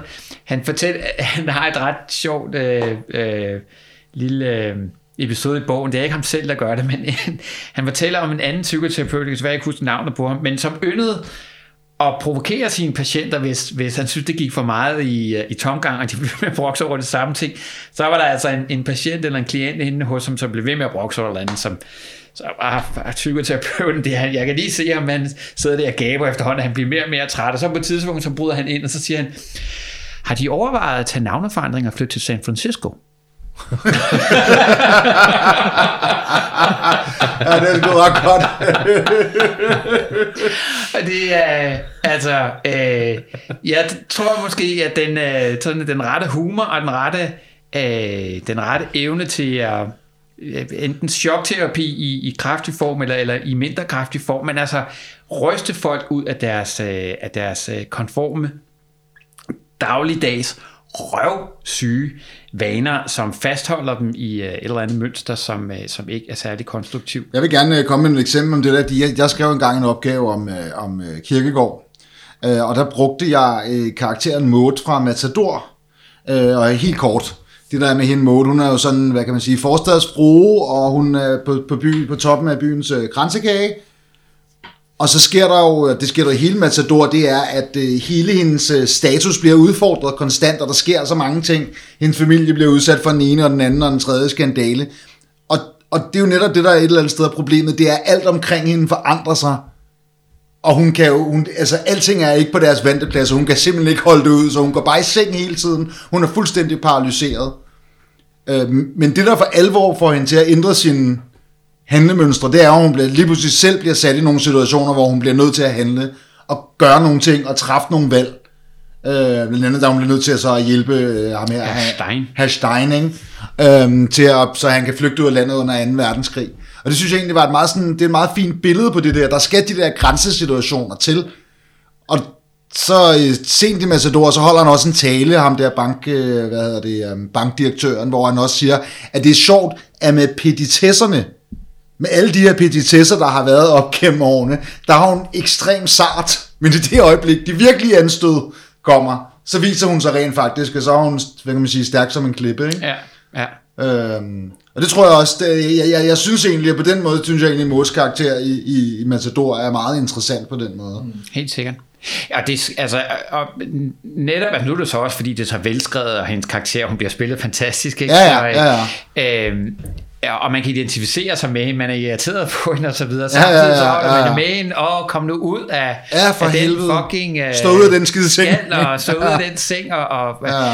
og altså set fra, fra sådan det, det eksistentielle øh, perspektiv, så vil man netop også det at sige, jamen altså alle ledelserne og alle udfordringerne, hun, hun var igennem, er netop også det, der er med til at vokse hende, Ja. ja. få hende til at blive et større person, få hende til at overskride sine Ja. egne grænser, og altså, det som et fint ord hedder, transcendere sig selv, altså hvor hun virkelig gør noget udsættevis for, for, for en anden.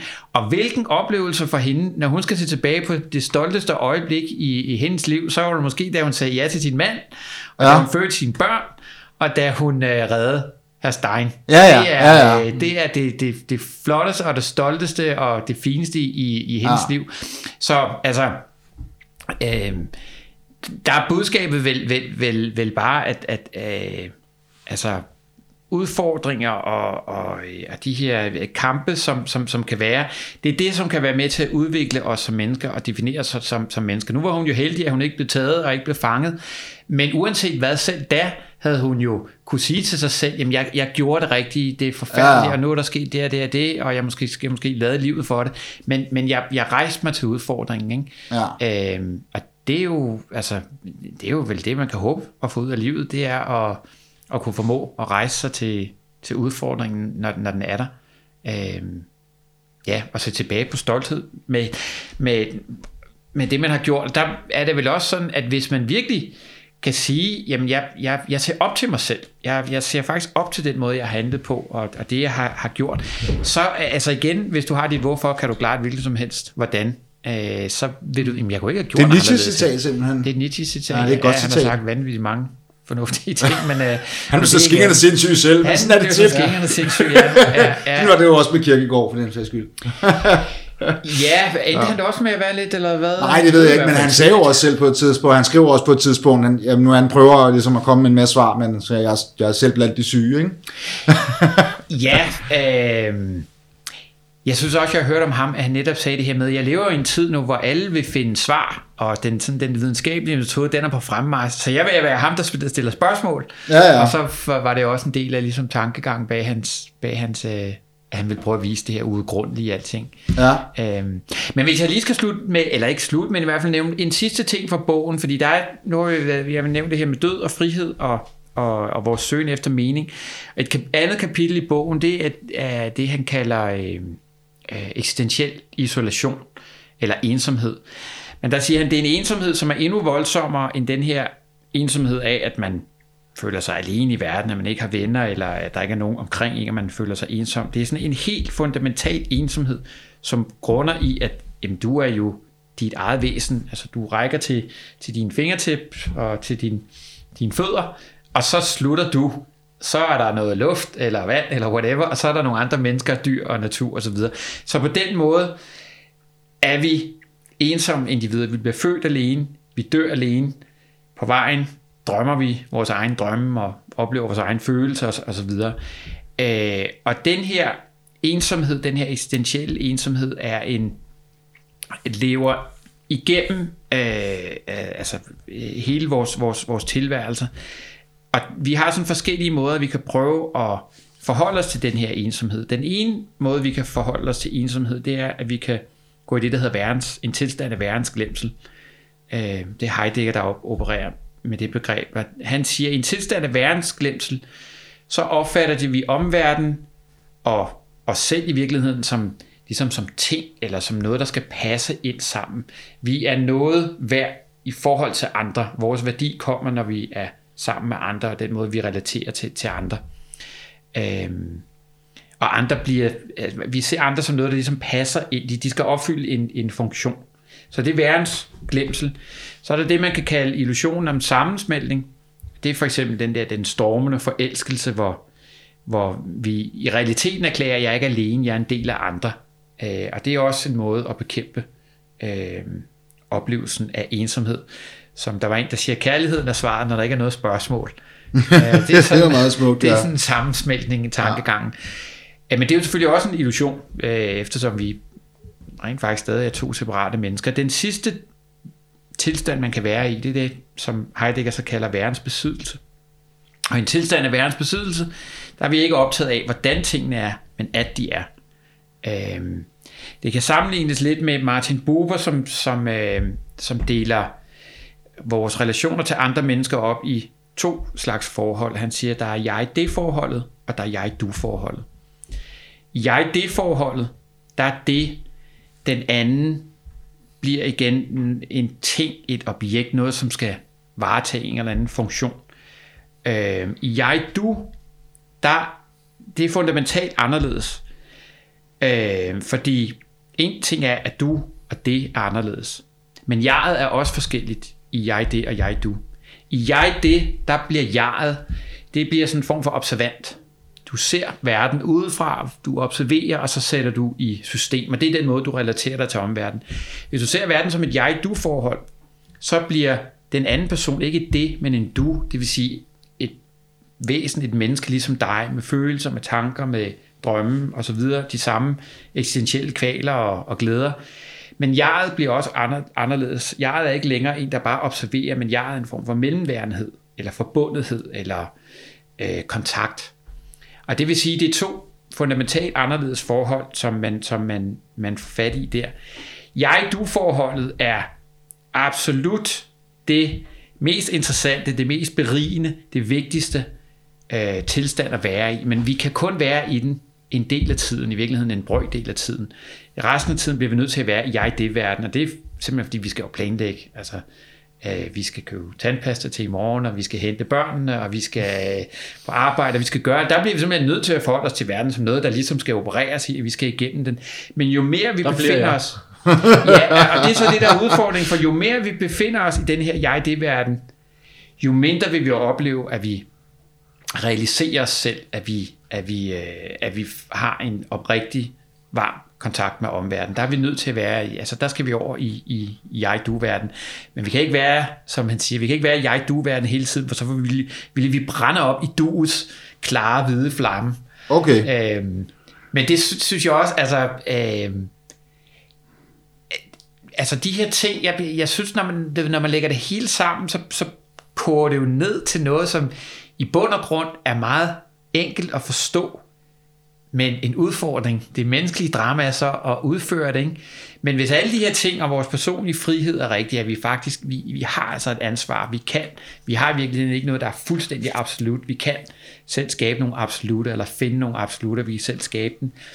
Uh, øh, vi har, vi er fundamentalt ensomme, men vi har alle sammen det samme fundamentale behov for at overskride vores ensomhed, for at, at være noget uh, for andre, og vi har et behov for at finde mening, som, som løfter os alle, jamen så skal man jo for fanden, altså det er jo, det er jo livet, det her. Ja. Det er Ja, ja. lige præcis, ja, tag udgangspunkt i det, Ja, ja. og grib fat i den der, og hold dig fast og tæt ind på, på det udgangspunkt, og så gå ud og, og leve, leve livet, ikke? Mm. Øhm, at jeg, jeg, altså, som et meget tænkende menneske selv, øh, er det, det kan være fristende og vil være optaget af at fundere over de her ting og gøre sig klog på det. Men i sidste ende, så skal man jo bare nå altså de her konklusioner, vil jeg sige, som, som handler om at øh, altså, seize the moment, og hvad det alle sammen hedder, grib livet, ikke? Men, og så, så gøre det. Altså, øh, mm. finde, øh, finde troen på, at, at, øh, at teorien holder, øh, at der er øh, der er muligheder for at, at bryde ud og følge sin fri vilje og, og, og så videre, eller følge sin, sine følelser og, og, og gå fra ønske til beslutning. Ikke? Øhm, men uanset hvor meget der bliver snakket om så, videre, så, så skal vi selv finde svarene, vi skal selv ned og, og, og, og tage fat. Og heldigvis, altså, det er jo en befrielse, vi ikke er afhængige af andre, som skal gøre det for os. Øh, Men, men der er andre, der kan vise vejen, men til de sidste skridt, altså dem skal man, dem skal du selv gå. Der er ikke, der er ikke nogen andre, der kan gå dem for dig. Enig. Øhm, Ja. Det synes jeg egentlig... Øh, Vi kan ikke slutte på ensomhed. Nej. Sige noget opløftende, Christian? jeg, det kan, jeg, jeg, jeg, så kan jeg komme med et citat, der har med Martin Bue, som har jeg, Ja, det. jeg, jeg, du, ja, det. Han siger, et godt forhold slår bræscher i den vældige ensomhedsmure, modificerer dens strenge lov og slår hen over afgrunden af redsel for universet, bro fra den ene aleneværen til den anden. Ja, den, Åh, det var bedre. den, den køber vi. Den køber vi. Og jeg stopper med at ryge. Måske. Du er også DJ i din fritid, Ja. ja. hvor du øh, rent faktisk er klædt ud som døden. DJ og jurist. Ja, ja. Ja, DJ og Ja, jurist. ja, men hvis jeg så må slutte på af på en enkelt ting der, som, som jeg, jeg nemlig synes er, er, er meget skæg. Altså, øh, der er en filosof, en, åh, nu kan jeg ikke lige huske, hvad han hedder, men han har sagt det her meget fint med, at man har en tendens til at sige, at livet er en rejse. Øh, nej, siger han, det er, jeg, jeg synes, det er en forkert måde at se på det, fordi en rejse, det er øh, ligesom postulerer et eller andet sted, at der er et sted, man rejser fra, og der er et sted, man rejser til. Men sådan ser jeg ikke livet. Jeg ser snarere livet som en dans, hvor det vigtige, det er bevægelsen. Det vigtige er ikke, hvor på scenen du ender. Det vigtige er selve den bevægelse, der er på vejen derhen. Øh, og når jeg går ud og optræder øh, og spiller og begejstrer for musik, så tror jeg egentlig et eller andet sted, det har noget med det samme at gøre. Fordi for mig er det vigtige i dans heller ikke, om du kan finde ud af at danse, eller du kan danse i formation, eller du kan gøre whatever. Det er, at, altså det er det her med at give sig hen til, ikke? Altså at give slip og bare nyde. Øh, Hvor er det Ja, fedt, øjeblikket. ikke? Jeg elsker den der kobling der. Jeg, jeg forestiller mig, at du står op på, øh, på det her, bag den her pult her, og så står du og spiller, og så lige sådan ind imellem numrene, så tager du lige mikrofonen som en hver øh, DJ med respekt for sig selv, du ved. Ja, er der gang i rummet, ikke? Og Det, det, det er bare ikke lige sådan noget, så er det, øh, øh, hvad så, Ader? Husk nu, vi skal ikke tage... Lad være med at lade de eksistentielle grublerier gå ud over jeres dance moves. Check that booty! Jeg er klar på det her. Og øvrigt. Ja, Øj, det er rigtig nok. Det er godt set. Jeg gjorde det faktisk på et tidspunkt, jeg havde øh, i tilbage i december, lavede jeg et show inde i, i Råhuset, hvor øh, vi havde øh, øh, fest derinde, og så fra kl. 11 til halv 12 øh, lavede jeg mit, mit, øh, mit Skeleton Man show, hvor, øh, hvor jeg så ligesom gennemgik de her de fire ultimative Okay. øh, anekdoter, øh, i livet, og, og vi så skal videre. Der var sammen lidt dø! dyster musik, Ja, og så skal jeg så dø? det så over i øh, musik. Ja, ja. Øh, Og nu ecstasy. Åh, oh, Gud. Ja, så, øh, så, så jeg, har, jeg har været inde, inde, inde på det. Michael, øh, som en sidste ting, jeg kan også forstå, at man kan læse øh, meget mere om det her inde på øh, din hjemmeside. Det er rigtigt. Jeg har en uh, hjemmeside, der hedder skeleton-man.com, og der øh, kan man abonnere på et nyhedsbrev, øh, og man kan komme med fra starten. Jeg har lige sendt det første ud i dag faktisk. Okay. Øh, men der, øh, der gennemgår jeg de her emner, så der kommer noget cirka en gang om måneden. Der kan man også se lidt om alle de andre aktiviteter, jeg laver med musik og workshops og forskellige Så kan man få noget eksistentiel, eksistentiel organisationsteori eller en DJ. Ja, ja og, der er, og der er en rød tråd. det er der også forklaret derinde. Jeg ved Ja. godt, at det kan lyde som om, det stikker i mange retninger. Men der er en rød tråd. Ja. Så øh, ja. Yes. Endnu en gang. Tak fordi du kom. Jo, tak. Slut.